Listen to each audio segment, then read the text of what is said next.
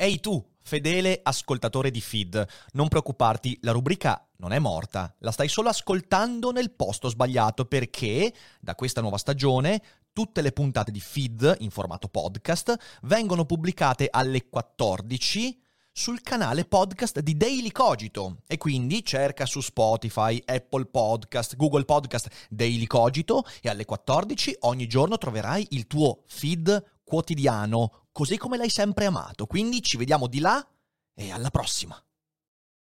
This episode is brought to you by Visit Williamsburg. In Williamsburg, Virginia, there's never too much of a good thing. Whether you're a foodie, a golfer, a history buff, a shopaholic, an outdoor enthusiast, or a thrill seeker, you'll find what you came for here and more. So ask yourself, what is it you want? Discover Williamsburg and plan your trip at visitwilliamsburg.com. Web 3.0, meta, blockchain, bitcoin, crypto, virtual reality ovunque. Buongiorno a tutti e bentornati su Feed. Oggi ci mangiamo il Web 3. Come state, bella gente? Come Buongiorno. state? Buongiorno, buongiorno, buongiorno. E ci siamo, ci siamo. Io devo di nuovo ringraziarvi per l'enorme, fantastica accoglienza che avete dato a questa rubrica, a questo progetto. Per noi è sempre bello partire con cose nuove e questa è veramente nuova, quindi è come un partire da zero, certo dalla base di questo canale Daily Cogito che sta andando così bene. Peraltro voglio dirvi che siamo a 1972 abbonamenti attivi, Olè! il che significa che oggi noi supereremo di nuovo i 2000 abbonamenti attivi. Torniamo ad essere il canale di Twitch Italia con il miglior rapporto fra spettatori abbonati e questo veramente mi riempie il cuore di gioia perché significa che avete voglia veramente di sostenere il nostro lavoro. Grazie, grazie, grazie. E mm, dopodiché, insomma, quando arriveremo a 2500 abbonamenti, sapete che il progetto è quello di fare una maratona live di 72 ore. Ci appropinquiamo a questa meta con grande, grande timore. Sarà probabilmente la fine nostra, del nostro equilibrio psicologico, ma insomma, ci proveremo. E quindi eccoci qua, eccoci qua. Perciò, eh, Mitico Rica, hai sentito che Zuckerberg vuole chiudere Insta e Facebook dall'Europa. In realtà, Gottman Ni, cioè nel senso è, ehm, è una cosa che è già stata detta e, tentata e minacciata in passato, ma non ha la reale intenzione di andarsene dall'Europa per tanti motivi, ne ha parlato meglio di me sicuramente eh, sia mm, Matteo Flora che Giorgio Taverniti che oggi sarà ospite con noi fra una mezz'oretta mm, entrerà collegamento. in collegamento telefonico come negli anni Ottanta, signore e signori. Qui Feed è il futuro che si trascina dietro il passato. E quindi avremo il primo ospite de- di questa rubrica, eh, perché vi ricordo, insomma, su Feed avremo ospiti quando possibile e, mm, e saranno in collegamento audio, quindi mm, Feed ormai è la radio, la radio del nostro tempo. Già alla terza puntata possiamo dire questo. Perciò, insomma, grazie mille veramente per, per il sostegno e per l'entusiasmo con cui avete eh, accolto questa rubrica. Grazie a Val for Friends che ha regalato un abbonamento, grazie a Ernesto per i 14 mesi, grazie a Alcohol Warriors per il Prime. Grazie, a Grazie. tutti e benvenuti. Sarebbe un suicidio economico, ma sì, certo, Eh, sarebbe la vittoria per le VPN, quindi insomma a quel punto NordVPN mm, crescerebbe discretamente del suo valore, ma insomma, ma insomma direi che, eh, che questo vedremo, vedremo. Allora, Fede, eh, sei d'accordo di partire con la nostra, con la nostra rubrica? Sì. Oggi abbiamo tanta roba da vedere. Oggi abbiamo tanta roba. E non è neanche detto che riusciremo a vederla tutta oggi. Vi ricordo che eh, su feed noi non sappiamo cosa succederà. Potrebbe essere che nell'arco della puntata non, non potremmo esaurire l'argomento e magari faremo una seconda parte domani. Quindi potrebbe essere. Capiteranno momenti in cui faremo un approfondimento che dura tutta la settimana. Quindi magari tutte le 5 puntate di feed della settimana potranno essere dedicate a qualche Speriamo argomento di no. spinoso. Ma io spero di sì perché significa che sarà interessantissimo. Sì, ma sarà anche molto pesante. Eh vabbè, vedremo, vedremo. Potrebbe succedere. Noi non ci diamo assolutamente alcun limite. E io direi di partire. Oggi abbiamo soltanto fonti web, quindi niente riviste. Oggi vediamo degli articoli e parliamo appunto di Web 3 e di, eh, del cosiddetto third web e di Meta. E poi appunto ne parliamo con il buon Giorgio. Allora partirei subito a mostrare questo. Vuoi che questo mettiamo un po' di musica? Mettiamo anche un po' di musica, Che è un certo. po' alto, quindi non volevo farla partire. Vai, vai, se no vai, ci, falla ci partire, spara vai, a mille. partire. Boh, perfetto. perfetto, perfetto, benissimo. Allora, il Web 3 mi ha spinto ad avvicinarmi a quella che è la left, extreme left del web, perché voi dovete sapere che il web 3.0 è tutto ciò che concerne dalla blockchain a meta, è osteggiato soprattutto dalla sinistra, la sinistra web più, più spinta. E, mm, però, secondo me, spesso hanno ragione. Allora, leggiamo questo articolo del blog Tante. Tante.cc allora aspetta vi mostro perché questa è la funzione e questo è il pdf e questo è l'articolo tante.cc 2021 12-17 The Third Web. Poi comunque vi metto il link in descrizione mi raccomando. Questo è il link io metto il pdf perché utilizzando Microsoft Edge col pdf posso anche fare eh, degli sghiribizzi e posso evidenziare il testo, che è una cosa molto interessante. Introduction. I had hoped, questo è un articolo in inglese ovviamente, eh, ho- avrei sperato di non dover scrivere questa cosa su blockchain NFT che sarebbero semplicemente andate vie, eh, sarebbero scomparse e sarebbero diventate un capitolo in- negli economic scams, cioè sulle truffe economiche. Questo l'autore dell'articolo avrebbe auspicato, in realtà no. Nel 2021 eh, ci ha insegnato insomma che mm, le cose belle non succedono. E allora questo articolo io cerco di riassumervelo in italiano mentre lo leggo, ok? Però vi ricordo che questo articolo è in inglese e se volete migliorare la vostra comprensione dell'inglese c'è il nostro sponsor Cambly a cui allora dedico un minuto prima di partire. Cambly è una bellissima piattaforma per smartphone, un'applicazione che ti permette di imparare l'inglese in modo efficace come con delle video call one to one eh, insieme a insegnanti madrelingua inglese provenienti da ogni campo del sapere. Quindi se uno vuole imparare l'inglese informatico, troverà una persona che lavora in questo campo che insegnerà l'inglese parlando solo in inglese perché è madrelingua.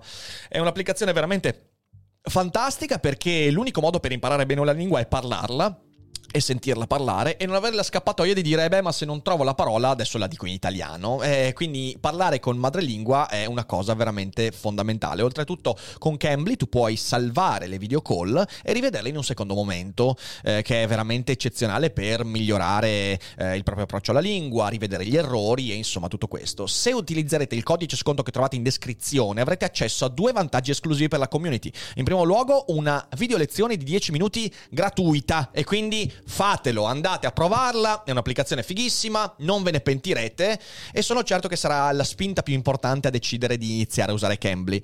In secondo luogo uno sconto del 50% sul piano annuale, che sono, signore e signori, tanti soldini in meno, è uno sconto esclusivo per la community di Daily Cogito, approfittatene, se inizierete oggi a usare Cambly, fra un anno guarderete indietro e direte per fortuna ho cominciato un anno fa. Grazie a Cambly e torniamo a noi. Quindi, quali sono le credenziali? Perché questo, perché questo articolo mi è sembrato degno di nota? È un eh, computer scientist, quello che ha scritto questo, questo articolo, and I've been working in IT for years now, doing project as a programmer and conceptualizing and uh, running large automation and IT transformation project for different clients. Quindi, insomma, è una persona che, che lavora in questo campo. A me questo articolo è parso particolarmente interessante ed è uh, for, for- general audience, for anyone, anyone that wants to know what all the fuss is about and why they should care. Quindi tutti quelli che non sanno che cos'è il Web 3 possono leggere questo articolo per farsi un'idea. Mi sembra abbastanza interessante. L'articolo parte da un po' di storia del web. Si parte da Tim Berners-Lee con il World Wide Web nel 90, the foundation of what is now seen as Web 1.0 still can be felt in most technologies we use today on the internet. Quindi sono gran parte delle tecnologie che utilizziamo sono ancora legate a questo. Era una bella cosa di nicchia, ovviamente, molto molto di nicchia, magari non ve lo ricordate, ma insomma non erano in tanti a utilizzarlo all'inizio, eh, with very limited form of visual expressiveness and and design option. Eh, vi ricordate, insomma, eh, fine anni 90, inizio anni 2000, se voi aprivate un blog sul cannocchiale, su Altervista, avete veramente poche cose. Eh, e qui, insomma, va avanti con un po' di storia. But publishing to be uh, to, to the web still was somewhat hard to do. E quando per pubblicare dovevi almeno padroneggiare un minimo di, eh, di, di, di linguaggi informatici, non c'erano ancora le interfacce user friendly. Eh, le interfacce user friendly sono arrivate a inizi anni 2000, fine anni 90, per esempio ho citato il cannocchiale, è stato una delle prime piattaforme in Italia che ti permetteva di pubblicare cose su un blog senza dover padroneggiare linguaggi informatici particolari come CSS, HTML e via dicendo. Però dovevi avere una rudimentale comprensione di queste, questi punti tecnologici per produrre ciò che poi le persone avrebbero visto e utilizzato. L'accesso al web space that could host your data also was usually limited to people working at university and students. E quindi qui si parla ovviamente della metà degli anni 90, quando il web era veramente parte integrante soltanto di una piccola elite.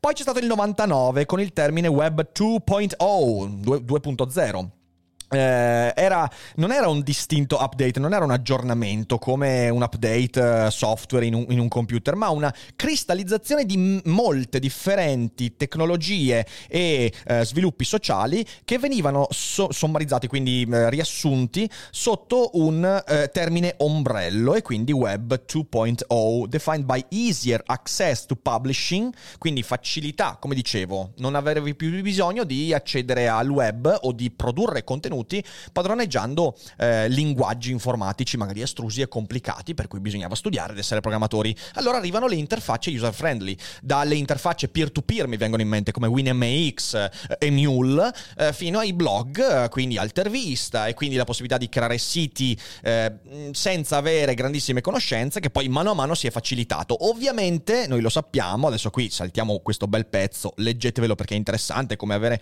una sorta di, di, di, di riassunto, a un certo certo punto è arrivato il punto cardine del web 2.0, che è stato la user friendly generation e lo user generated content eh, portato avanti da Apple. Cioè non c'è stato nessun momento di vero eh, cambiamento in questo web 2.0 se non quando abbiamo potuto mettere le nostre dita su uno schermo e iniziare a utilizzare eh, le, le, le, diciamo così, queste, queste tecnologie con grande facilità. Uh, quindi um, il semantic web, uh, somewhat directly as a response to the term Web 2.0 è nata l'idea del Web 3.0, il cosiddetto web semantico, developed that was supposed to make the data of the web readable and therefore usable for machines and software. Quindi l'accesso ancora più profondo a questo funzionamento. But, the, uh, but that one never really took off, and while some ideas survived and found their way into current technologies, the semantic web basically failed as an idea. Quindi all'inizio il Web 3.0 ha fallito fallito. Quindi il web 2.0 è ancora tutto ciò che abbiamo effettivamente, probabilmente è quello che stai usando ogni giorno, eh, anche se anche dalle applicazioni del tuo telefono, eh, ma mentre è stato un grande successo non tutto è eh, fantastico. Ok, questa è un, una parte di storia. Ok, ovviamente se intervengono con qualcosa di interessante, sì, sì, certo. Fede, tu, tu fammi sapere. Allora, motivations for a Web 3. Recently, the term Web 3 has gained some traction. Ne abbiamo sentito parlare con Meta, ovviamente con Meta è diventato mainstream il termine Web 3. Uh, not because people rediscovered the ideas and technologies of semantic web, but uh, as a new follower of the Web 2.0. Quindi, mentre il termine si è sparso molto nella comunità con specifiche conoscenze, eh, tecnologie, come blockchain. Blockchain è l'altra tecnologia che, diciamo così, caratterizza questo web 3.0.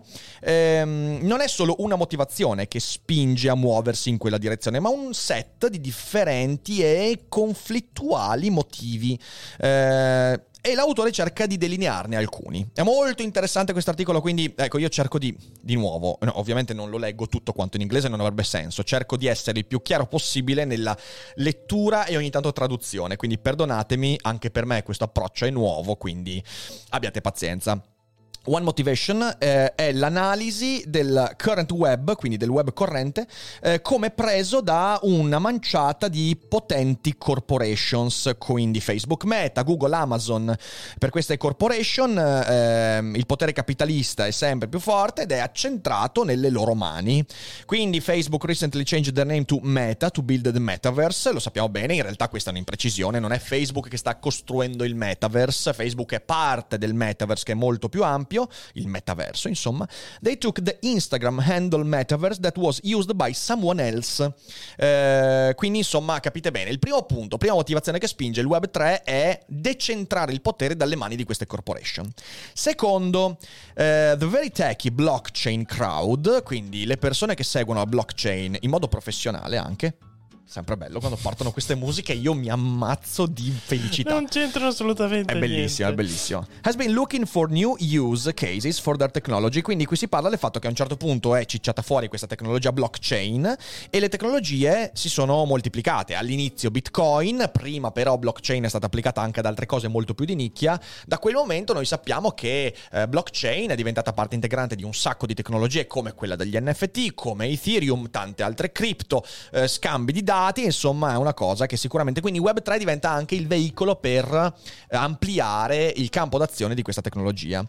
Poi appunto si cita il fatto che artisti e creativi nello spazio del Web3 hanno un'opportunità di eh, costruirsi un sistema socio-tecnico, qui c'è scritto, che faccia più, eh, permetta più facilmente la vita di un creativo. E quindi qui insomma si parla degli NFT, the way that digital technologies work has made making money off of one's creative work not always as, as straightforward as things might be in the analog world. Quindi eh, vendere CD è stato concettualmente più facile rispetto a far scaricare un MP3 a qualcuno e quindi nascono, sempre legato alla blockchain, a questa disintermediazione, eh, perlomeno di principio, nascono le possibilità di generare un un guadagno stabile per i creativi. Dopodiché venture capitalists and investors, quindi i capitalisti di ventura, gli avventurieri, i grandi investitori eh, e anche gli investitori più piccoli, hanno cercato di lavorare al next big thing un bel, eh, per, un, per, un bel po' di tempo. Ogni tanto ci butto dentro una parola in inglese nell'italiano e viceversa, perdonatemi. Ehm, ma insomma qui quindi c'è, c'è anche tutto, tutta questa opportunità di investimento. Web 3 è proprio questa opportunità di investimento a cui lavorano da molto tempo. Uh, a new perché non mi evidenzia. Ok, a new world where one can be the first investor in the next Google. Capite bene che questa è un'attrattiva incredibile. Guarda, si apre un nuovo mondo, un po' come quando si è scoperta l'America, un nuovo mondo virtuale. Quindi significa che possiamo lanciarci per investire e fare un sacco di soldi. Ricordatevi quando si parla di Web3 si parla di soldi, come vedremo. Ehm, e poi, finally, there's also the wish for many people to be part of the future, to be the avant-garde. E quindi l'avanguardia di un nuovo cambiamento. E qui c'è tutto il discorso della rivoluzione, un nuovo futuro da, eh, da, da, a cui dare forma per l'umanità. E insomma, tutte queste cose qua.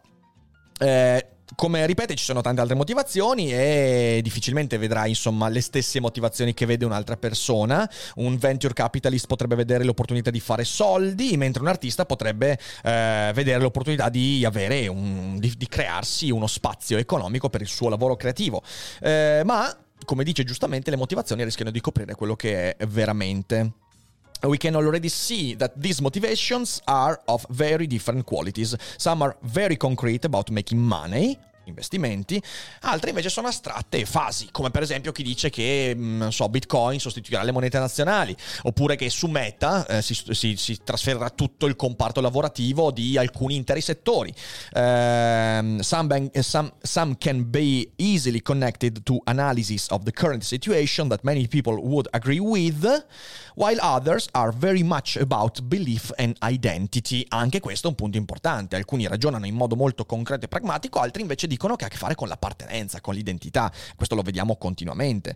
Um, but it's quite obvious to see that some of these motivation don't align too well. Quindi tante motivazioni non stanno esattamente insieme. Wanting to build a web that's no longer on the chokehold, quindi che non viene strozzato da piccole, grandi corporation, è decisamente una contraddizione rispetto a quello che vedi, cioè che a investire nel web 3 sono soprattutto i grandi venture capitalist, quindi in realtà sono tecnologie che vengono detenute soprattutto e fatte crescere da proprio persone che sono all'interno di quelle corporation.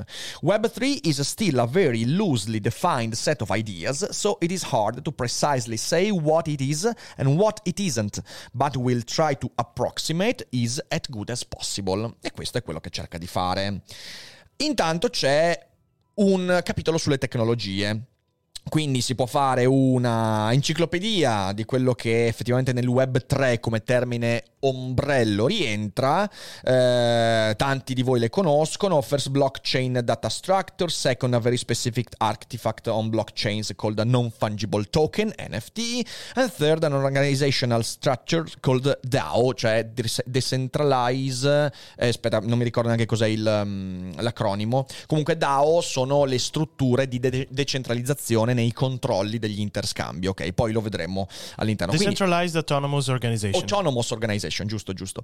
E quindi insomma c'è, c'è, c'è un interessante punto che cerca di mostrare che cosa sono queste cose a partire da blockchain. Blockchains are a way to store data. They are a very specific kind of database. Database, quindi è un database il blockchain. Traditional database tend to run on one server. This episode is brought to you by Shopify. Forget the frustration of picking commerce platforms when you switch your business to Shopify, the global commerce platform that supercharges your selling wherever you sell. With Shopify, you'll harness the same intuitive features, trusted apps, and powerful analytics used by the world's leading brands. Sign up today for your $1 per month trial period at shopify.com slash tech, all lowercase. That's shopify.com slash tech. Per esempio, quando tu utilizzi Google, ok, quando tu carichi per esempio su Google Drive qualcosa, non è su una blockchain, almeno che io sappia attualmente no. Eh, tu carichi il da- il, il, um, i, tuoi, i, tuoi, dati su un server remoto che c'è fisicamente e quindi il server ha bisogno di un uh, client centralizzato che verifichi tutti questi scambi, quindi un garante. Il garante in questo caso è, per semplificare normalmente, Google, ok? Google detiene i criteri di verifica dello scambio di dati. La stessa cosa avviene con Facebook, avviene con eh, Apple, con tutti quelli che sono queste, queste grandi corporation Uh, server with clients wanting to store or read data connecting to it. Blockchain store data in a decentralized way that means that every node, ogni nodo che partecipa al network, ha tutti i dati localmente. Questo non avviene con, faccio l'esempio, è di Google Drive. Tu i dati li hai, uh, li hai mh, caricati su un server remoto che possiede i dati. Nessun altro nella rete ha tutti i dati e mano a mano che vengono emessi e trasmessi è il server, e quindi il client centralizzato, che decide quali dati, ma solo là. Con la blockchain non è così. Ogni nodo della struttura ha tutti i dati e questo è eh, il punto fondamentale. When a traditional database server goes down, nobody can access the stored data. Decentralized approaches do not have problem. Eh, peraltro, se noi andiamo a guardare nella storia della filosofia, c'è un filosofo che ha proprio teorizzato 30 anni, 40 anni fa in realtà, questo tipo di approccio ed è Gilles Deleuze. Con il concetto di rizoma, Gilles Deleuze di fatto è il filosofo che possiamo tranquillamente citare come profeta, dico profeta poi è una parola di merda, però per capirci, profeta di questo tipo di approccio. Infatti lui coniò una filosofia, soprattutto in due opere, l'Antiedipo e ehm, i Mille Piani, eh, teorizzando il fatto che il mondo si stava trasformando da un mondo strutturato in modo gerarchico come un albero in cui dalle radici, si sale al tronco fino ad arrivare alle estremità dei rami e il nutrimento, le informazioni, tutto passa attraverso una strada ben determinata che anche gerarchicamente se tu tagli le radici a un albero, l'albero muore, tagli i rami, non muore ma deve farle ricrescere le radici, quindi c'è questa gerarchia nell'albero. A differenza c'è il rizoma, che sono quelle radicelle di tanti tuberi in cui ogni punto nodale è a sé stante e connette il più possibile con tutti gli altri. E se tu tagli anche mezza pianta, tutto il resto continua a esistere come se nulla fosse avvenuto. Perché, tornando alla metafora del Web 3, ogni cioè ogni nodo possiede tutte le informazioni e quindi non è gerarchicamente dipendente da qualche altro nodo. Quindi questa è l'idea del web 3.0, è l'idea di un web completamente rizomatico.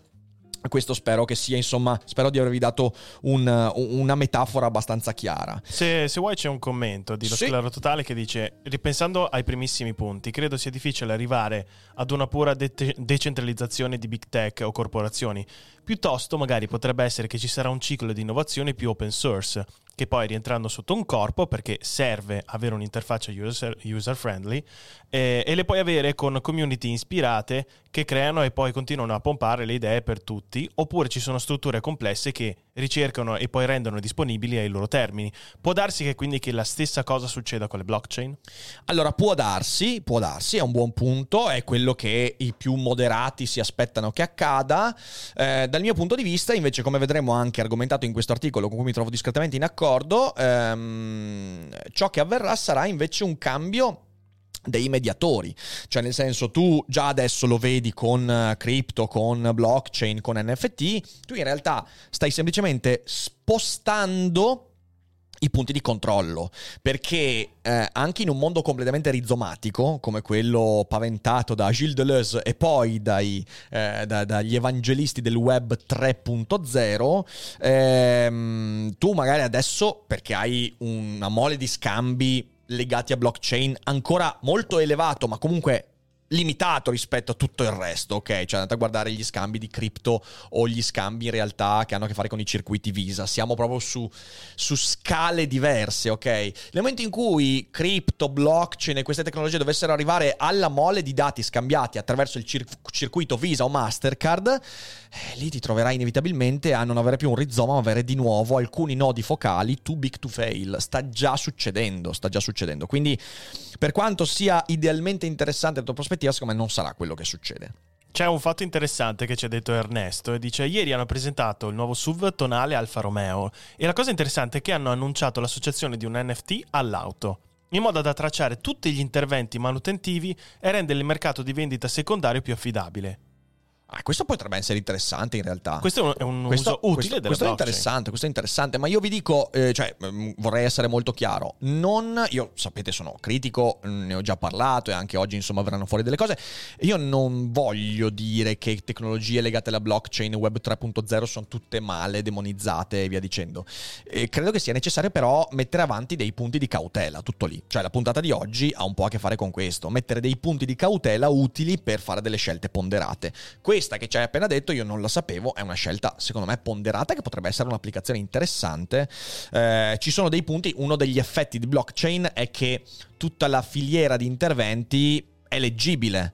Capite bene che questo è un bel punto quando tu vuoi una trasparenza è un punto un po' meno buono quando vuoi privacy o quando vuoi diritto all'oblio, perché ricordiamoci che da blockchain è molto difficile togliere dei nodi e quindi secondo me bisogna starci molto attenti su queste cose. Invasione di campo, c'è Ari che invade il campo. E... Attenzione. Ciao Ari, ciao.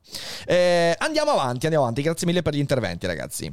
Eh, qui è spiegato bene, insomma, in modo anche abbastanza, abbastanza lineare, non ve lo leggo tutto perché insomma abbastanza lungo, però come funziona blockchain. Say you have a block with the 10 names you want to store in a blockchain. After having gathered the data uh, for the block, you hash it. Cioè l'hash è il punto focale del funzionamento eh, della blockchain. Hashing in computer science means to take a text, putting it through a program that creates a new, usually so- shorter string of text that can be used to check if the text has been changed. Quindi è la ricodificazione di uno scambio molto più ampio per la verifica che quella cosa non non venga più cambiata. Di nuovo, blockchain significa che tu non puoi intervenire e non puoi più cambiare a scapito di enormi energie e difficoltà eh, la stringa di codice. Quindi qui ci sono anche degli esempi.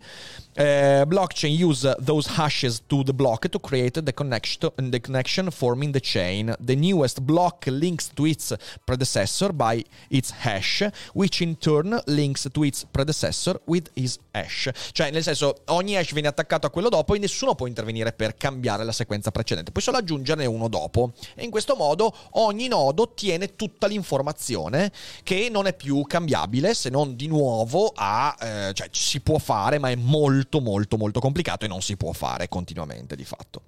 Ehm...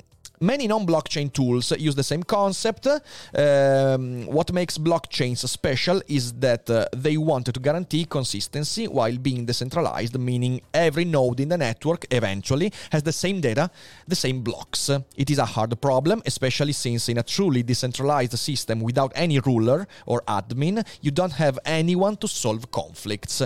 Ecco il primo grande problema di blockchain e tecnologie di questo tipo.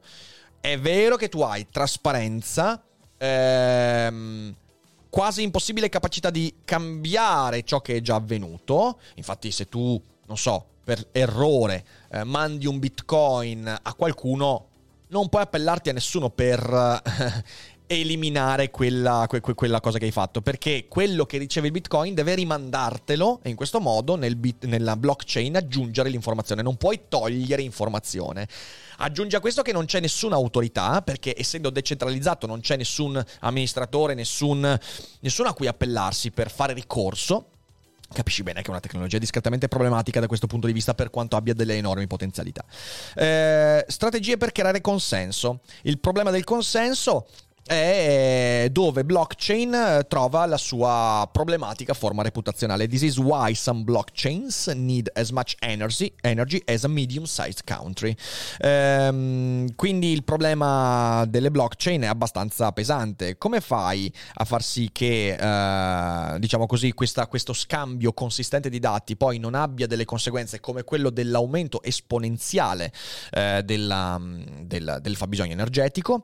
How can you protect the system against manipulation, questo è un altro problema. Quindi c'è il problema energetico, c'è il problema della manipolazione. Eh, Adesso, allora, prima di passare la parola che adesso eh, andremo a chiamare Giorgio Taverniti, voglio farvi vedere un, uh, un, un, sito che peraltro è discretamente divertente. E il sito si intitola web3isgoinggreat.com ed è il, la collezione, anzi è un vero e proprio feed in cui vengono raccolti tutti i fallimenti legati a tecnologie che adesso stanno alla base e sono la bandiera di questo Web 3. Per esempio, 8 febbraio, US Department of Justice arrest duo, eh, una coppia, eh, for trying to launder billions stolen from Bitfinex, Bitfinex scusatemi, nel 2016. Quindi questa coppia, lei Heather Morgan, eh, che è una rapper surrealista, dice, e... Ehm, Ilya Liechtenstein, Uh, sono stati arrestati uh, con l'accusa di aver cercato di, uh, come si dice, riciclare denaro sporco per 4 miliardi e mezzo di dollari. dopo che questi, a quanto pare, stati, quest, questa cifra è stata rubata attraverso uno scam nel 2016, quindi una, una truffa di, del sito Bitfinex. Tanto per dire. Oppure, oppure abbiamo, come potete vedere, eh, beh, questo, questo, è bellissimo. 7 febbraio, un altro progetto, un altro progetto cerca di vendere musica di artisti tramite NFT, senza il permesso degli artisti. Si tratta della, del sito Hitpiece, che è praticamente una piccola Spotify, ed è interessantissimo perché cosa hanno fatto? Loro, eh, tu puoi avere accesso a una libreria musicale come con Spotify, pagando un, un abbonamento, e agli artisti arriva un piccolo, una piccola parte di questi abbonamenti, e, mm, solo che il sito ha deciso di fare degli NFT delle canzoni degli artisti. E, gli artisti hanno detto, eh, raga, scusate, come? Senza il permesso?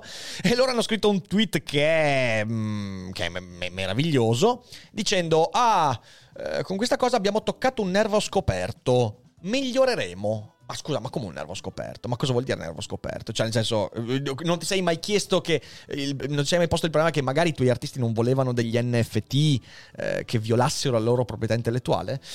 Poi abbiamo hack su hack, ragazzi. Ogni giorno c'è un hacking perché questo tipo di tecnologia è apertissimo non solo a truffe ma anche ad hacking. Sono tanti e sono tutte testimonianze documentate con articoli e eh, articoli. Guardatelo questo perché capite insomma che quella decentralizzazione che potrebbe sotto alcuni aspetti essere un, valore, un'opportunità, diventa facilmente un incubo. E quindi io, fossi in voi, insomma, ci darei un'occhiata. Eh, che dici, Fede? Chiamiamo il buon Giorgio. Sì, prima ti chiedono Movenza fa una domanda leggermente più provocatoria dicendo in che modo l'arresto di qualcuno che fa lavaggio di denaro sarebbe un fallimento per il web 3.0? Perché è tutta una catena, cioè nel senso quando c'è stato questo scam di Bitfinex, il problema è quello che dicevo prima, non c'è stata nessuna autorità a cui fare appello, perché di nuovo è, cioè, è un casino, non ci sono attualmente le eh, regolamentazioni, le autorità che permettono di intervenire bene su questo. E adesso la conseguenza è che tu ti trovi persone che con quel tipo di cifra che è stata, eh, a quanto pare, adesso c'è un'indagine in corso ovviamente, quindi non saltiamo a conclusioni, però con la cifra che è stata truffata e rubata in quell'epoca, attraverso le tecnologie del web 3.0, Bitcoin e, mm, e, blockchain, stanno tentando di riciclare denaro sporco. Quindi, cioè, nel senso, è tutto un problema legato alle tecnologie più che alle persone in sé per sé. L'opportunità di fare queste cose è molto più ampia e bisogna starci attenti, insomma, tutto lì. Chiamiamo? Chiamiamo, allora stacchiamo la musica e chiamiamo il buon Giorgio. Eh, sì, fammi sì, tornare. Sì, sì, sì, no, sì, fammi tornare anche fuori dalla schermata. Sì, così. sì, sì. Olè. Molto bene, così leggo un po' la chat. E sentiamo Giorgio. Let's go. Grazie adesso... a Lemon Soul Studio per eh, il ride. Oh, grazie, grazie, grazie. Adesso lo chiamiamo. Vai.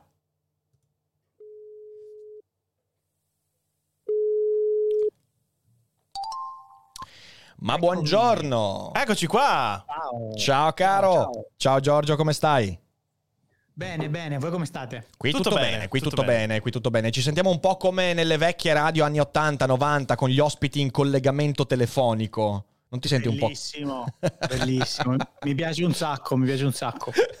Comunque è bellissima la tua nuova Cadillac, Giorgio, mi è piaciuta. Sono anche contento di vedere che sei tornato con, uh, con Fast Forward, con, con YouTube, quindi sì. bene, bene, ottimo. Sì, sì. Sono contento anch'io, guarda. Bene, bene. Bentornato alla produzione di contenuti che vale la pena grazie. di vedere. grazie, grazie. Dai, dai, perfetto. Allora, ascolta, Giorgio, noi eh, non so se stavi seguendo un po' la trasmissione, però noi stiamo, mh, mm, stiamo leggendo degli articoli legati a Web 3, quindi Web 3.0, quindi Meta, quindi tutto ciò che è legato sì. alle tecnologie che stanno alla base di questo grande cambiamento, da blockchain sì, a Bitcoin, cripto e via dicendo. Stiamo leggendo un articolo interessante che sta sviscerando un po' le problematiche che stanno stanno dietro a questo mondo.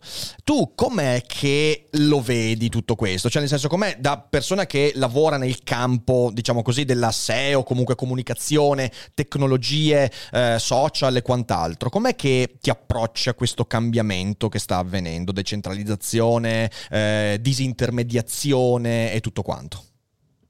Allora, guarda, io eh, diciamo che sono molto critico su questo, su questo argomento perché eh, purtroppo non viene presa in considerazione mai il problema principale eh, di, di, internet, che siamo noi, cioè gli mhm. esseri umani. Gli mm-hmm. esseri umani sono il principale problema di internet. Mm-hmm. E quando parliamo di decentralizzazione, per esempio, facciamo l'esempio più, uh, uno degli esempi che, che, piace di più alle persone, i social decentralizzati uh-huh. sono uno degli argomenti più interessanti.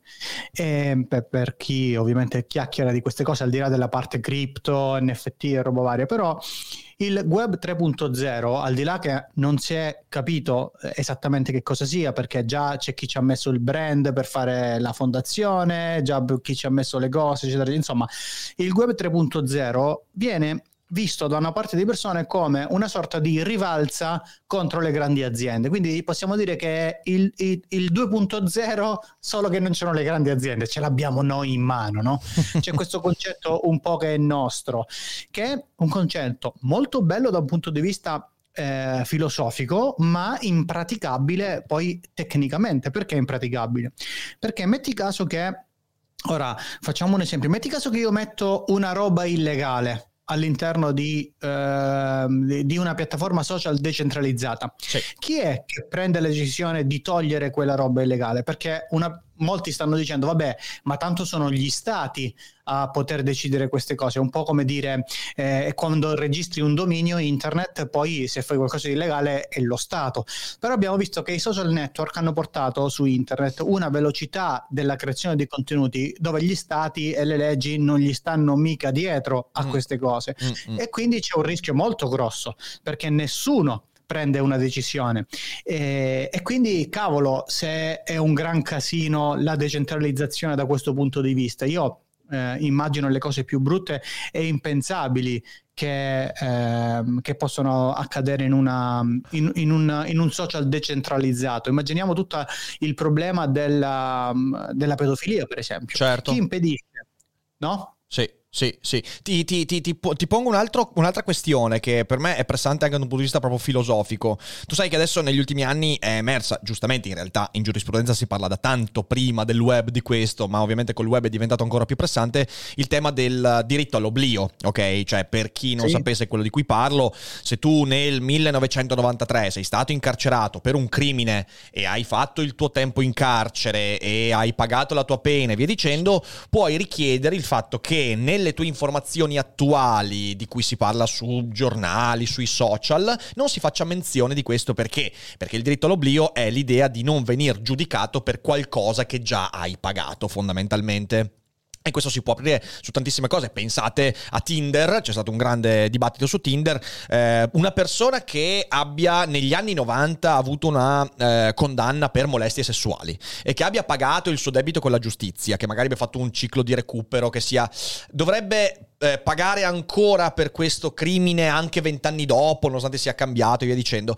Ecco, nell'ambito del... e que- questo tu lo puoi fare perché ci sono delle autorità che dicono, per esempio a Google, caro Google, sta roba qua tu la devi togliere dai tuoi, dai tuoi server, eh, caro Facebook, tu questa cosa qua la devi eliminare. Ci sono delle autorità. Eh, questo ovviamente con blockchain e decentralizzazione diventa impossibile, non solo perché nella blockchain tutte le informazioni rimangono sempre. Come diciamo prima, togliere un'informazione dalla blockchain è virtualmente difficilissimo. Ma se è difficile tecnologicamente, lo diventa ancora di più perché tu non puoi appellarti a nessuna, eh, nessuna autorità che possa fare questo. Quindi tu hai anche dei problemi di privacy che sono molto forti. Giusto, Giorgio?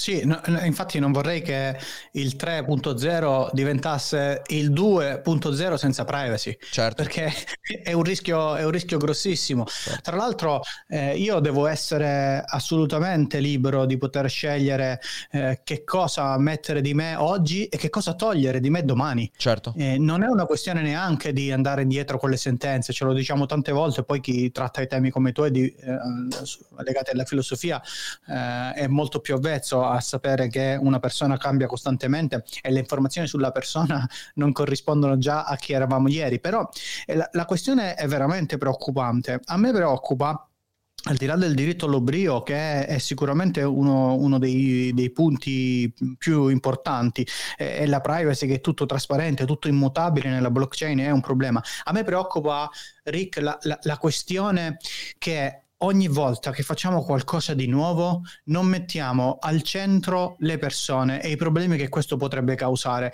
Ma cavolo, ma sono tanti anni che facciamo innovazione su internet. Internet è, è in costante innovazione, siamo passati da varie generazioni. Ma è possibile che ancora non abbiamo capito che quando c'è qualcosa di nuovo dobbiamo occuparci prima delle persone dei problemi che questo potrebbe generare. A me questo fa davvero paura. Certo. Tutte queste il 3-0 mi sembra un po' eh, che sia eh, che, che, venga da quelle persone che hanno sognato i primi, il primo internet, no? mm-hmm. la mhm. prima parte, i, le persone che erano un po' de, de, dei pionieri sì. e si sono lasciati sfuggire tutte le innovazioni e ce l'hanno avute in mano le grandi aziende ora. Sì. Mi sembra che sia un po' quest'onda di, di rivalsa e a me un po' fa, insomma, fa, fa pensare questa sì, cosa qui. Non che le premesse non siano buone, ci sono tantissime cose molto, molto buone sia nella blockchain, nella, nella, proprio nella, nella, creazione del pensiero della blockchain, più che della tecnologia, che nel web 3, perché alcune parti possono essere sicuramente decentralizzate. Pensiamo ai dati dell'utente, che è una delle cose più interessanti in assoluto, secondo me, per quanto riguarda i social, è la decentralizzazione dei social uno dei fondatori eh, di Internet, Tim Berners-Lee, aveva fatto un progetto Solid che va a decentralizzare il dato, ovvero che tu hai il tuo profilo che è di tua proprietà, con i dati che sono di tua proprietà, le aziende possono accedervi, ma quando tu vuoi gli togli subito l'accesso. Certo. Ecco, questa è una bella decentralizzazione, ma vai a decentralizzare la questione decisionale di togliere un dato o no. È, imposs- è, davvero impossibile anche perché non abbiamo ancora imparato che quando c'è una tecnologia nuova la usano tutte le persone che sono early adopter. Ma quanto era bello Twitter quando eravamo in quattro? Diciamoci la verità, era tutto bello. Twitter era bellissimo, eh, YouTube era bellissimo, eh, Google era bellissimo, Facebook era bellissimo. Quando eravamo quando, in tutte le cose, quando eravamo pochi, era tutto molto bello. Quando arriva la massa incominciano ad esserci problemi. E allora dico io, ma perché non ne parliamo prima? Ma perché non mettiamo al centro il dibattito sulle problematiche che ci sono? Invece, certo. eh, ovviamente quando c'è entusiasmo le cose negative vengono sempre meno. Certo, certo. Ascolta, c'è una, c'è una, domanda di Holloman che è abbastanza critico nei confronti di quello che stiamo dicendo. Dice, incredibile questa mentalità proprio da italiani luddisti eh, che vedono sempre problemi e non opportunità. Siamo innanzi a una delle più grandi rivoluzioni tecnologiche della storia umana, scarsità nel mondo digitale e ci preoccupiamo del diritto all'oblio. Cosa, cosa rispondi tu? Allora, però, scusami, scusami Giorgio, però faccio un po' di contesto. Holloman prima mettiamo da conto che ha considerato il Bitcoin come l'euro. Nel senso, sì, sì, sì, ho visto, visto, quindi... ho visto. Quindi Holloman è una di quelle persone convinte che Bitcoin potrebbe sostituire le valute nazionali. Sì. Eh, teniamo conto di questo. Però all'obiezione, cos'è, cos'è che rispondi tu, Giorgio? Allora, una delle più grandi rivoluzioni tecnologiche della storia, eh, no, assolutamente no. Una delle più grandi, io per come la penso io. Eh, io considero per esempio i video una delle più grandi rivoluzioni che abbiamo avuto, perché noi esseri umani, per esempio, eh, impariamo le cose per imitazione. Cioè noi imitando gli altri impariamo le cose e i video sono stati e saranno e passeranno alla storia come uno dei passaggi epocali nel mondo della comunicazione. Certo, la tecnologia eh, è sicuramente qualcosa di... la rivoluzione tecnologica della blockchain come concetto è sicuramente qualcosa di importante, non è un qualcosa di, di secondo piano. La blockchain e, e tutto quello che verrà col Web 3 è qualcosa che sta mettendo al centro del dibattito eh, alcune, alcune, problematiche del web 2, alcune problematiche anche del web 1, però eh, assolutamente non la ritengo ad oggi una delle più grandi rivoluzioni della storia umana. Uh-huh. Tra l'altro usare tutta la blockchain per creare scarsità, perché quello che si fa, per esempio prendiamo l'NFT, e, uno dei, dei, dei concetti principali è che tu prendi qualcosa e crei scarsità, ma in un internet che sempre, è sempre andato al contrario, Uh-huh. Cioè stai creando qualcosa di, di vecchio in realtà. E, e quindi sì, eh, io, io, non penso che noi siamo orientati ad avere una mentalità chiusa. Stiamo vedendo, da, secondo me, da persone eh, che hanno vissuto quest'epoca, almeno vent'anni di internet, e che eh, hanno visto tutte le cose belle e entusiasmanti che sono partite su internet, i danni che hanno fatto. Io parlo da disilluso, non mhm. parlo uh-huh. da luddista. Io parlo da una persona che eh, era entusiasta i primi anni di internet, eh, addirittura il web 1, io ero entusiasta, il web 2, ma super entusiasta, ma figurati, ho fondato una community sul, sul, Web 2 eh, che è lì dal 2004 e la modero ancora oggi, faccio l'admin e abbiamo 120.000 iscritti, sono un grande entusiasta. Poi certo. vado a vedere però le problematiche che sono nate da tutto quello che io in primis non ho mai visto, per questo lo sto dicendo, io in primis quando è arrivato il 2.0 ho detto ma cavolo ma che figata ero super entusiasta ho detto faremo una rivoluzione cambierà tutto. E non mi sono accorto in quel passaggio delle problematiche che stavano arrivando. Certo. Oggi per questo dico, guardate che l'esperienza l'abbiamo fatta, uh-huh. ci siamo scottati tutti con mhm. l'innovazione uh-huh. eh, o con qualcosa che era visto come innovativo. E poi cosa è successo? Che sono aumentate un sacco di problematiche e che oggi perché non ce ne dobbiamo occupare? Ma perché non dobbiamo preoccuparci del bullismo online, certo, per esempio? Certo, certo. Facciamo finta che non ci sia. No, no, eh, esatto. Sono, da, sono, sono, molto d'accordo su questo, Giorgio. A, a, aggiungo il fatto che, beh, non credo che nessuno di noi, né in questa puntata né in quelle scorse in cui io personalmente ho parlato di questo, e ho sentito anche in quelle in cui ne hai parlato tu, nessuno dice, ah, non adottate queste tecnologie, ah, vi faranno... Non, cioè, non c'è, il luddismo sarebbe dire, questa cosa ci porterà al massacro. Non credo assolutamente. Eh, credo, come no, no. dice giustamente effettivamente Giorgio che ci siano dei, dei campi in cui blockchain e queste cose qua vengano, siano assolutamente utili, la gestione dei dati, ehm, quindi oh. non, non, c'è assolutamente niente. Io credo che il web 3.0 potrebbe andare nella direzione non tanto di decentralizzare nel senso in cui si intende quando si parla con appunto queste, queste concetti, ma più che altro rendere ogni utente il suo proprio server. Questo secondo me è la cosa, è la cosa che andrebbe effettivamente... Esatto. Eh, eh, cioè, è come se ognuno di noi fosse il server di se stesso e quindi tu dovresti esatto. decidere esatto come eh, diffondere e utilizzare i tuoi dati. Esatto, questo è, questo è, un aspetto importante, però, però allo stesso tempo eh, io non so che eh, non ho visto il, l'articolo, eh, il titolo dell'articolo che stavi leggendo ehm, prima quando... The quando Third Web parlavi. si intitola, ti mando il link dopo se vuoi.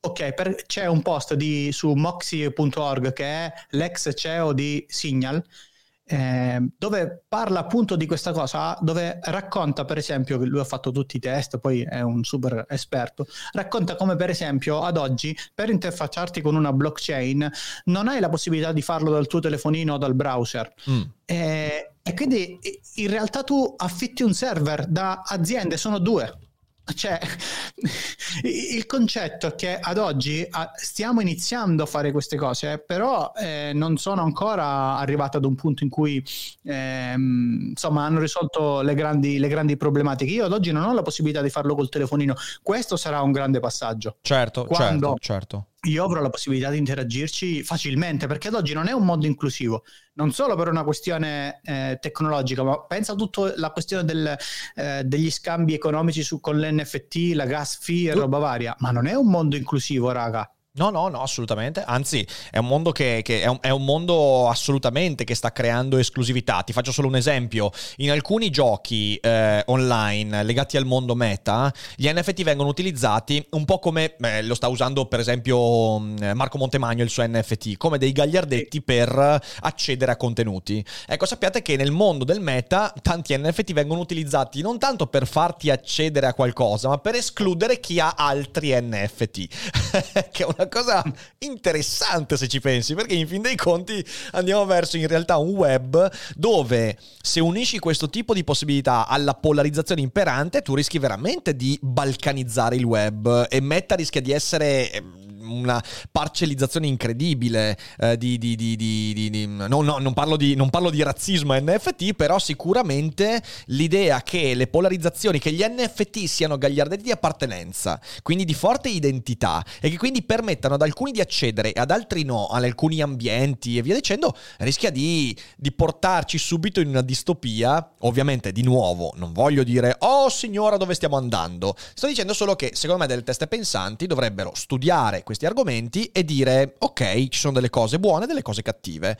E questo è quello che insomma si cerca di fare. Sì. Sì, sì, va semplificato ovviamente tante cose, no, è ovvio, se tu ti metti un server in casa cambia tutto, ma chi, si, ma chi, è in grado di mettersi un server in casa? Eh, Esattamente, esattamente.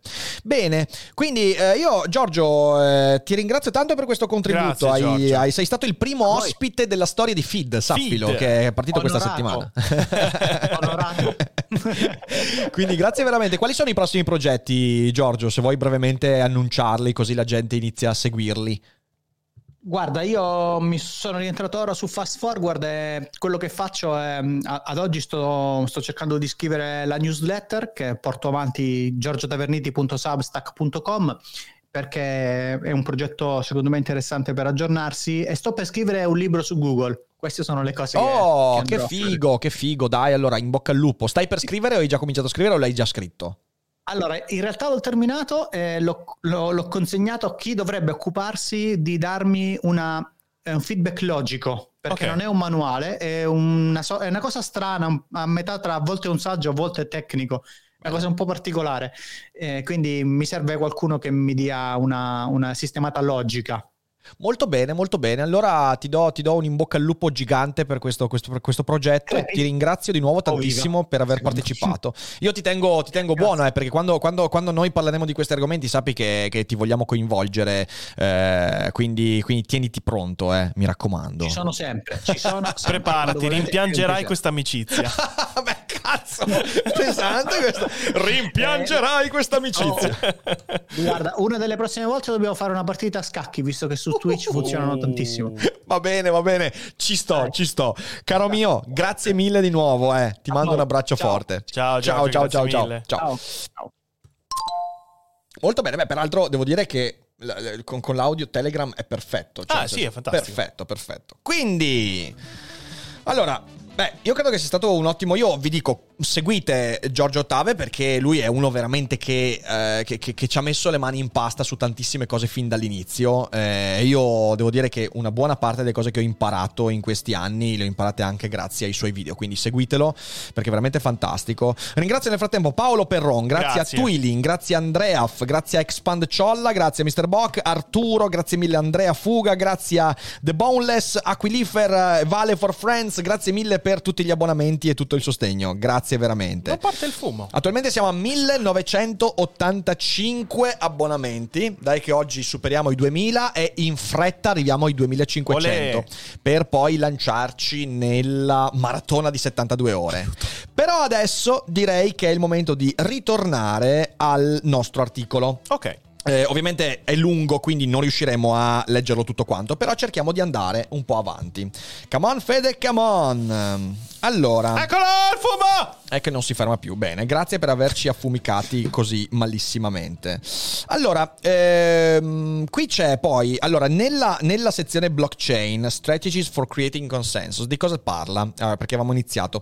Il consenso è un termine essenziale alla base del blockchain, perché ogni volta in cui c'è uno scambio, di Bitcoin, di Ethereum, di NFT, la blockchain deve registrare questo scambio e quindi deve esserci quello che viene chiamato consenso, cioè tutti i partecipanti della community blockchain devono decidere che quello scambio è avvenuto e quell'altro no. Per questo, proprio detto in sintesi sintesi, ci sono due metodi.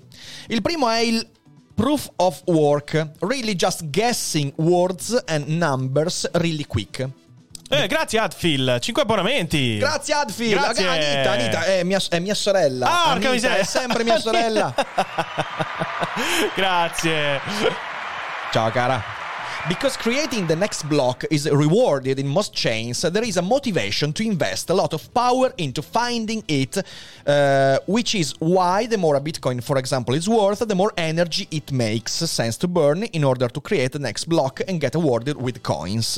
E quindi questo è il proof of work, che è, diciamo così, quello che viene utilizzato eh, da Bitcoin, per esempio. L'altro sistema popolare è proof of stake and allows the person who has the most tokens to decide what the next block is gonna be, and if they abuse that power, token, their, their tokens might be gone. Quindi da un lato c'è il proof of work, che è, la dico proprio semplice, un sistema di eh, verifica a posteriori e c'è il proof of stake, verifica mm-hmm. a priori. Questa è un po' la differenza. Sono entrambi dei metodi algoritmici molto dispendiosi dal punto di vista energetico che però sono il modo con cui si crea il consenso.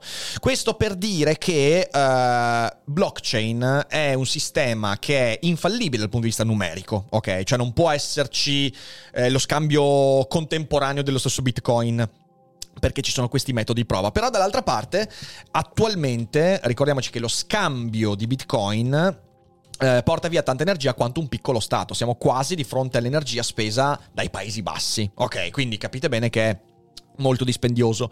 Il problema vero qual è? Il problema è che oggi tu hai uno scambio ancora, ribadisco, risibile di bitcoins rispetto a quella che è l'economia globale. Mm-hmm. Se tu immagini che adesso c'è questo consumo di energia, cosa accadrà fra due anni quando magari, non so, quadruplicano gli utenti o molto di più, magari con una crescita esponenziale. Ovviamente questo è un problema di cui ancora non si è trovata nessuna soluzione e l'unica cosa che si dice è too big to stop, eh, ma è anche vero ovviamente. Dopodiché, tokens and NFTs è l'altro punto fondamentale. Uh, blocks on the Bitcoin blockchains store transaction between accounts. An account is created by generating the secret crypto- cryptographic keys for it and starts with zero Bitcoin. Con questo tipo di atteggiamento si possono anche creare uh, degli NFT alla base dell'NFT ci sono i cosiddetti smart contracts, contracts, scusatemi. The name is a kind of misleading because they are not contracts really, but just pieces of code that run under center condition. E sono gli NFT. Quindi in alcune condizioni lo smart contract, è un codice, fa il suo lavoro, in altre condizioni no. This bit of code can do all kind of stuff, even create new kinds of digital obje- objects, scusatemi, come gli NFT. Eh, questo è il punto veramente interessante che è venuto fuori prima quando ci avete detto che ci sono, non so, delle, delle, delle, delle aziende automobilistiche che stanno usando eh, questo tipo di tecnologia, degli NFT, per verificare lo stato dei lavori e la, diciamo così, la, la, eh, creare trasparenza. Questo è un ottimo metodo, quindi mm-hmm. nessuno sta dicendo che ah, questa roba non va usata. Ci sono dei contesti in cui è molto bene che vengano utilizzati. Uh, most tokens are what's called fungible. That means that it doesn't matter which token you have, they are all the same. E poi ci sono i non fungible token che sono appunto special because Uh, allora, andiamo a leggere che cos'è un NFT. At some point, people figure out that uh, you could create tokens that are different, non fungible.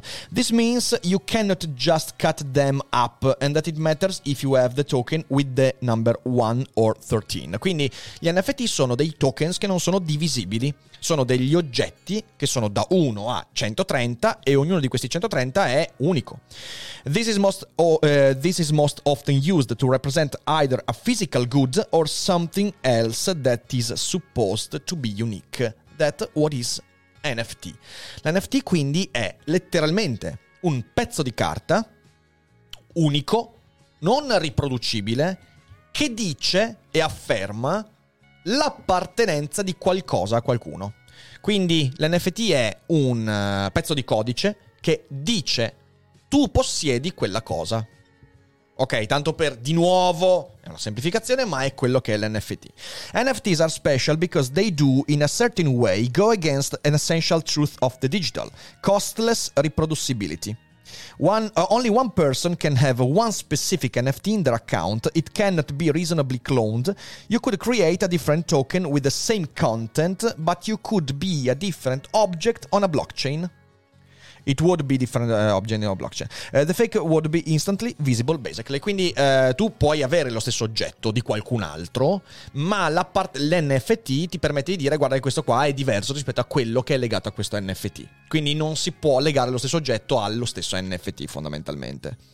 Otherwise, NFTs are like other tokens on a blockchain. They can be moved between accounts, and the smart contract governing them can, uh, for example, enforce that they only move when the required conditions on the blockchain are met. The transfer would only trigger when the payment went through, for example. Quindi il trasferimento del blockchain avviene soltanto quando il pagamento è avvenuto e questo è ciò che fa lo smart contract. Si attiva, quindi aggiunge un hash alla blockchain quando le condizioni dell'algoritmo al suo interno vengono incontrate. Questo è l'NFT.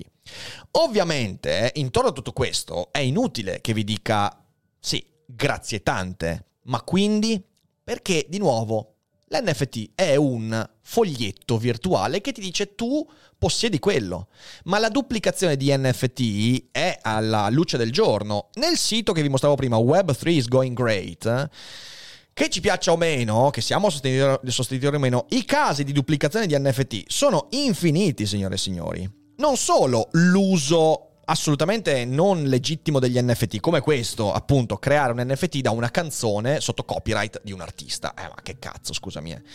Ma anche hacking, ovviamente ci sono tantissimi hacking, e poi ci sono tanti casi Uh, in cui siti che hanno prodotto NFT a causa di fallimenti di server, errori di gestione e anche atti di hacking hanno dovuto azzerare i loro server con tutti gli NFT, redistribuire gli NFT a tutti i loro utenti che l'hanno comprato e gli utenti hanno cominciato a dire ragazzi io ho l'NFT sbagliato.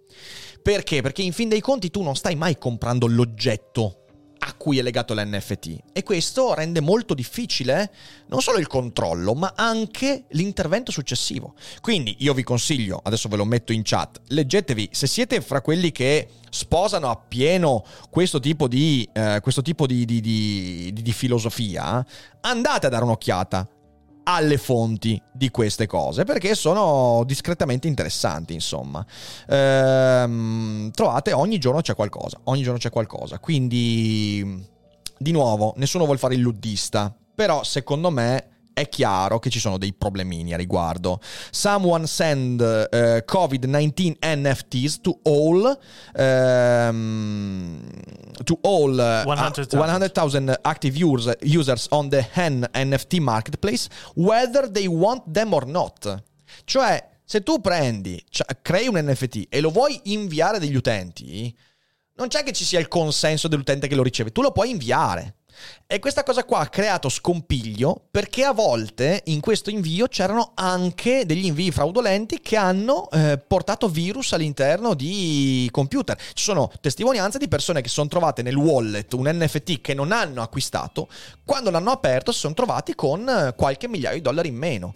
A chi ti appelli in quel momento? Quindi, insomma, dateci un'occhiata. Sono tante testimonianze. Di nuovo, nessuno vuole assolutamente demonizzare né niente. Se volete spendere tutti i, soldi, tutti i soldi che avete in NFT, in Bitcoin, fatelo, chi se ne frega. Però siate consapevoli di una cosa, che questi sono asset di investimento. Cioè è un investimento finanziario.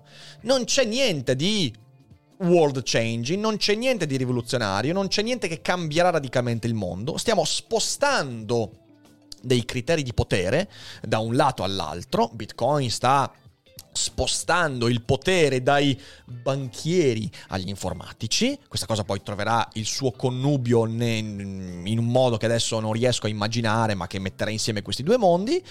E basta. Nel frattempo voi investite, se volete. Sappiate sempre che voi state investendo in un asset finanziario ad alta volatilità che difficilmente, visti i presupposti che sto un po' esponendo e che anche Giorgio Taverniti ci ha comunicato, difficilmente cambieranno il mondo in modo radicale. Ok.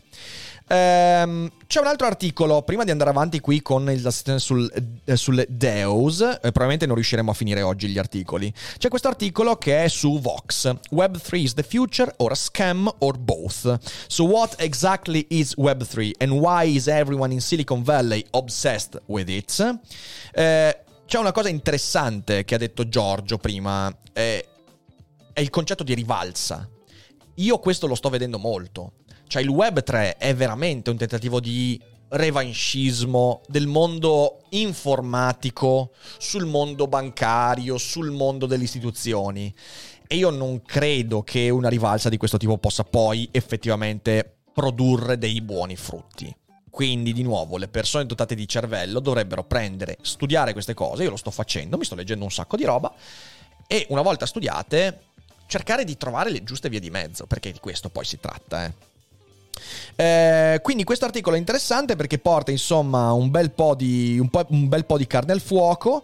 Um, this stuff also makes people irrationally angry, even by Twitter standards. Last month we got to see Elon Musk team up with Jack Dorsey, che era il CEO di Twitter, to have a Web3 Twitter spat wrestling match with Mark Andressen, perhaps Silicon Valley most prom- prominent venture capitalist, and Chris Dixon, who works at Andressen's firm and may be the most prominent Web3 evangelist. Ricordatevi che evangelist non ha nulla di ironico, si chiamano proprio così. Eh, e quindi c'è stato questo scontro molto forte ehm, ed è interessante. Vediamo un attimo, c'era un pezzo che... Uh, so what the fuck is Web3? Let's start here. At its core, Web3 is a rebranding of crypto and blockchain, the technology based around a worldwide network of computers that talk to each other and validate and record transaction without human intervention or centralized oversight. Questo è interessante. Web3 è il rebranding di qualcosa che esisteva già, che esiste da un bel po' di tempo peraltro. Blockchain tech has been around in some form for more than a decade and for much of that time most people who thought about it focused on Bitcoin. Adesso si è aperta appunto la possibilità di, eh, di, di usare questa tecnologia in tanti altri casi. Qui ovviamente c'è tutto il discorso della grande crescita di Bitcoin, che nel 2014 un single Bitcoin era intorno ai 400 dollari, oggi 38.000, quindi chi aveva un Bitcoin nel 2014 perché aveva ricevuto con un pagamento una roba strana e se l'è tenuta lì senza venderla, poi sarà stato contento, a meno che non siate parte di quelli che hanno avuto questa cosa qua e poi hanno dimenticato la password del wallet, che insomma sono successi tanti di quei casi, interessante. Se perdi la password del wallet, il tuo wallet è perso, perché in un mondo decentralizzato nessuno può avere la password che sblocca la password, è evidente. Se io adesso perdo, eh, eh, questo è interessante, se io adesso perdo tutti i miei accessi a Google, io posso contattare Google e dire a Google ehm, ho perso le password. E Google mi dice, bene, proviamo a verificare col tuo cellulare.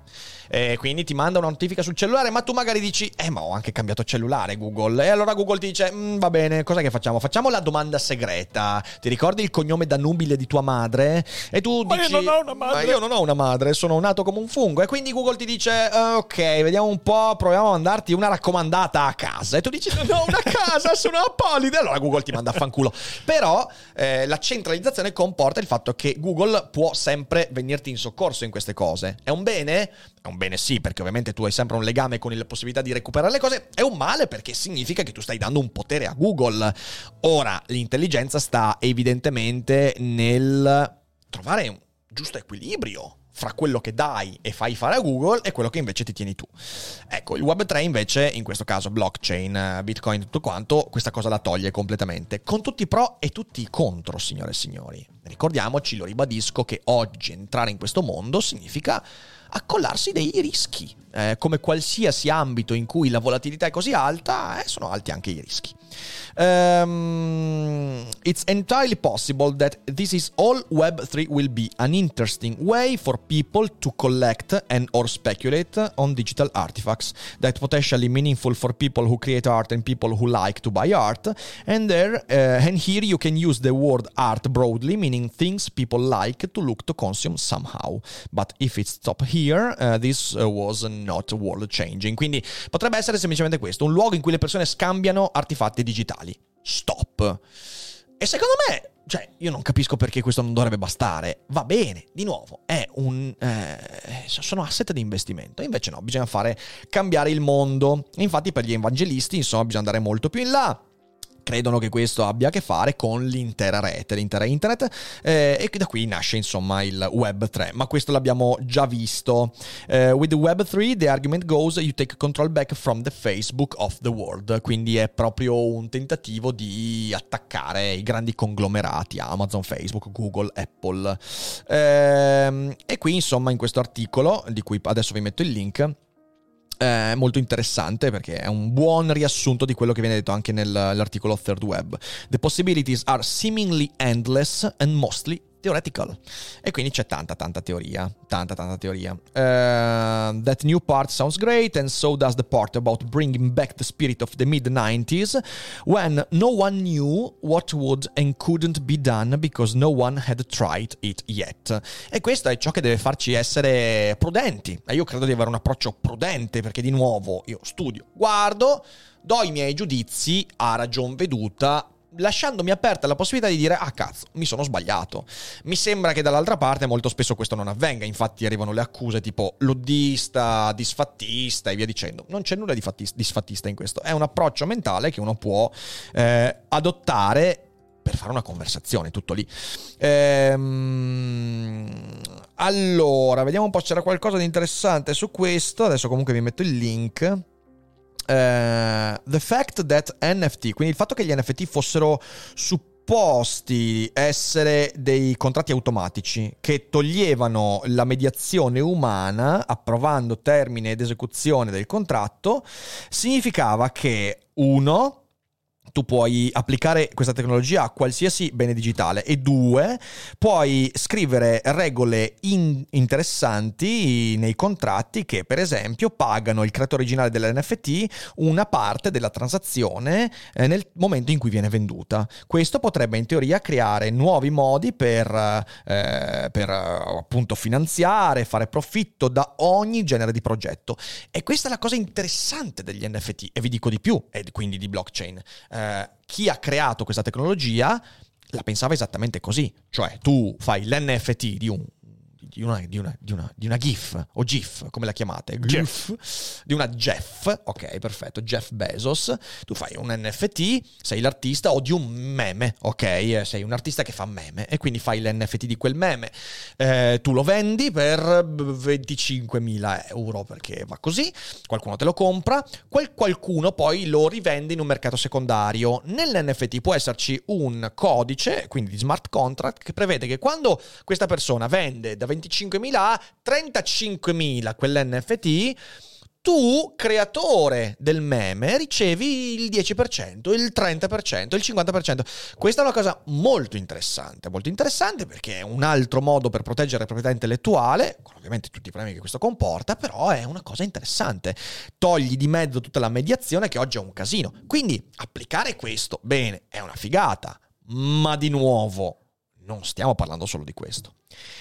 Però direi che per oggi abbiamo, cioè nel senso abbiamo terminato direi il che tempo. ci siamo. Quindi passerei a leggere qualche domanda, se sei d'accordo. Fede? Sì, va bene.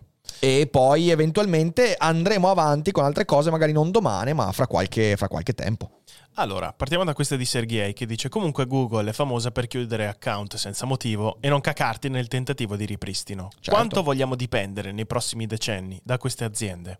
No, io credo che non bisogna dipendere da questa azienda, è quello che ho detto con Giorgio, far sì che ogni utente diventi il proprio server, quindi avere i propri dati come proprietà e decidere di volta in volta come eh, fornirli e poterli sempre ritrarre eh, a un costo e via dicendo. Quindi io credo che bisogna dipendere sempre di meno da queste cose, ma non sono convinto che questo tipo di visione sia proprio quella um, utile per raggiungere questo obiettivo.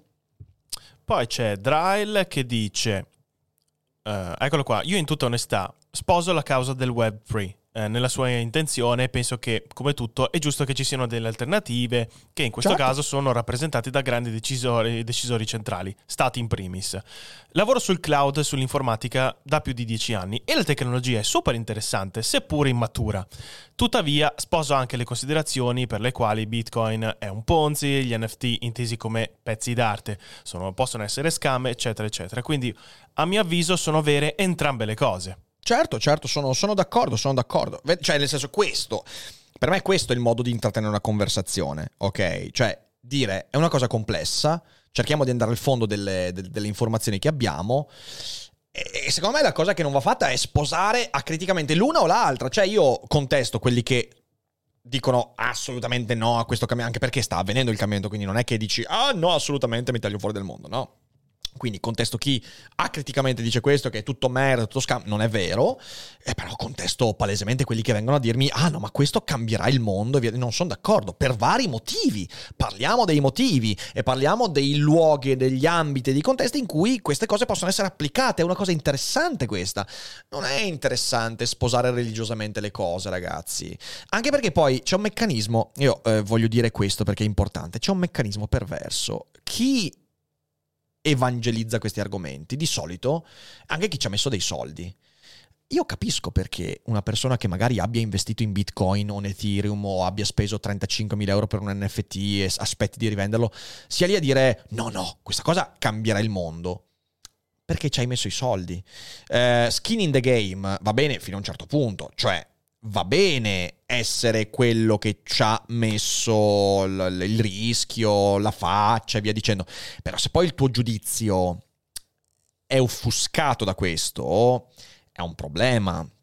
Capisco, se io ci avessi messo 50.000 euro in uh, Ethereum, forse sarei qua a dire, non, non dico che direi, ah, oh, Bitcoin, Ethereum, blockchain cambierà il mondo. Sarei qua forse a dire, beh, cazzo, magari nella mia ricostruzione dei fatti provo a dire che mm, è meglio che vada, quindi ragazzi investite in questa cosa qua. Perché il mio guadagno dipende da quanto le persone aderiscono a questa visione. Quindi ecco, secondo me va separato questo aspetto, bisogna starci attenti, ok? Eh, quindi questo. Non è come investire, perché vedete, se, se io adesso investo, se decido di prendere 15.000 euro e investirli in fiat, ok? Sto facendo una cazzata grossa. In realtà no, perché adesso è a ribasso. Quindi, vabbè, comunque decido di investirli in General Motors e via dicendo. Ehm, metto 15.000 euro io non mica, mica devo andare, tipo non devo andare da Fede e dirgli, oh guarda, investi anche tu lì.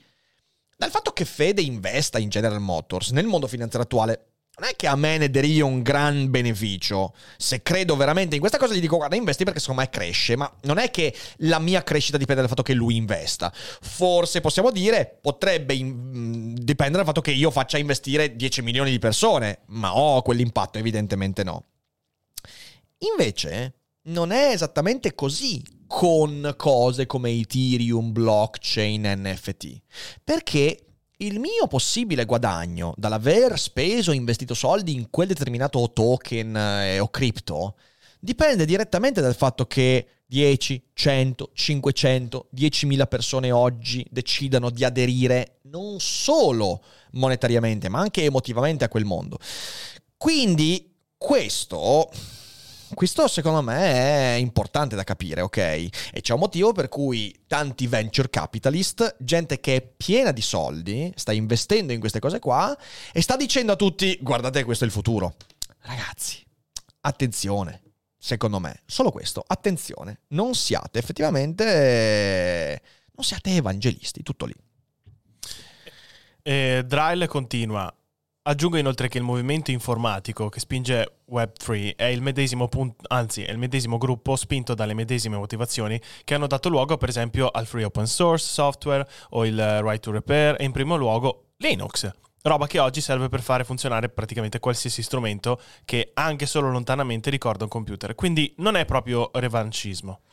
Ma io non sono tanto d'accordo su questo, eh. cioè nel senso non, non, non, credo che siano le stesse cose, eh, credo che siano comunque due cose diverse, soprattutto forse sono, sono, sembrano la stessa cosa per quello che viene propagato, però in realtà non sono d'accordo. Questo non è un mondo, almeno non è un mondo che porterà a open source per come la vedo io. Eh. Questo ne riparliamo fra 4-5 sì, anni. Sì. Però no, non sono molto d'accordo su questo. Secondo Beh. me è un mondo che, sta, che andrà verso una centralizzazione sotto alcuni aspetti ancora più forte rispetto a quella che stiamo vivendo, non sotto ogni punto di vista, ma sotto tanti sì. E, okay. e, basta, e basta, e basta, e basta. Allora, signore e signori, spero che che siate d'accordo o meno, sempre, noi non siamo qua per uh, cercare consenso, come fa la blockchain, sto cercando, sto, sto, scherzando, eh, siamo qua invece per portare qualche ragionamento e qualche testimonianza e qualche lettura, eh, perciò spero che vi sia interessata questa puntata, sicuramente il capitolo Web 3 non è chiuso, adesso vediamo se andrà avanti già domani oppure magari rimandare la settimana prossima, devo pensarci un attimo, eh, ma è probabile che domani faremo un altro argomento diverso. Ovviamente eh, noi cerchiamo di portarvi fonti e tutto quello che possiamo. A volte sono in inglese, a volte in italiano, a volte leggeremo argomenti in francese perché magari devono Studiate! Dalla... Studiate! Usate Cambly per l'inglese, vi aiuterà moltissimo e spero che la puntata vi sia piaciuta. Prima di lasciarci facciamo un raidino, andiamo da Martin Sall e gli scriviamo eh, block incatenati Block incatena, blockchain. Blocchi incatenati, scriviamogli in chat. E siamo arrivati a 1998 abbonamenti, quindi conto eh, Dai, eh, sul su. fatto che arriveremo a, 1000, a 2000 a brevissimo. Vi ringrazio tanto per essere stati con noi. Buon pranzo e ci vediamo alle 18 con Daily Cogito. Ciao Bye. belli! Segui i podcast di Voice sulla tua app di podcast preferita. E se sei un utente Prime, ascoltalo senza pubblicità su Amazon Music.